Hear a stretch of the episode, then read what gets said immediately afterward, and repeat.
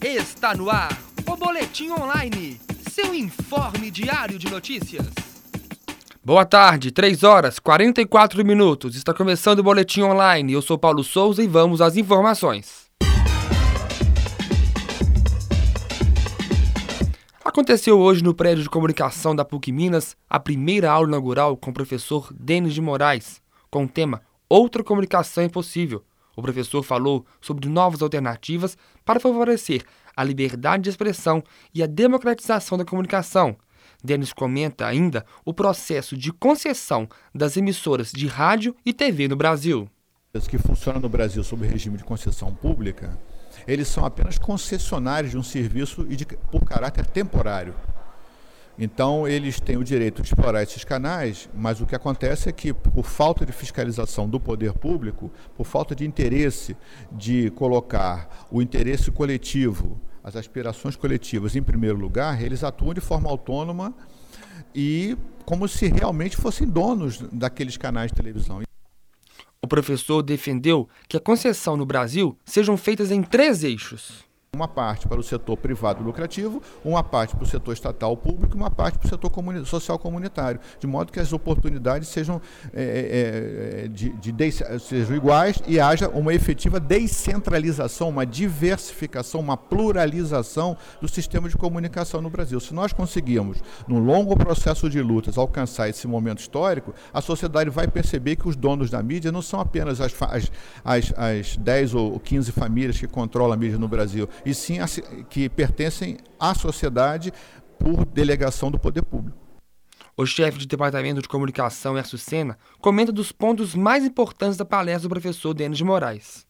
Na realidade, a questão mais importante dessa palestra é porque ela traz a novidade de outros sistemas e formas de, de regulação da comunicação na América Latina e mostra que na, no Brasil existe um grande caminho a ser percorrido e que as portas estão abertas para a gente refletir essa nova situação e construir uma realidade diferente no nosso país, não só como uma oportunidade de trabalho para os estudantes que ingressam no curso de comunicação comunicação, mas também como um desafio para que os nossos estudantes estejam sintonizados com as questões que estão presentes no mundo e desafiados pelos problemas que a sociedade nos traz. Na próxima quinta-feira vai acontecer a segunda aula inaugural, ministrada pelo professor Walter Teixeira, da Universidade Metodista de São Paulo. O tema é Novas Mídias e Movimentos Sociais. A aula vai acontecer na sala Multimeios do Prédio 13 em dois horários, às 13h30 da tarde e às 7 da noite. Vem aí o primeiro seminário de extensão em comunicação. O curso de Comunicação Social da FCA e da AJOMIS realiza entre 26 e 28 de agosto o primeiro seminário de extensão universitária, que vai discutir a relação entre a universidade e a sociedade. Participe das palestras e oficinas. Para mais informações, ligue 3319-4246 ou acesse fca.pucminas.br/verbo. Comunicação tem que ser para todos.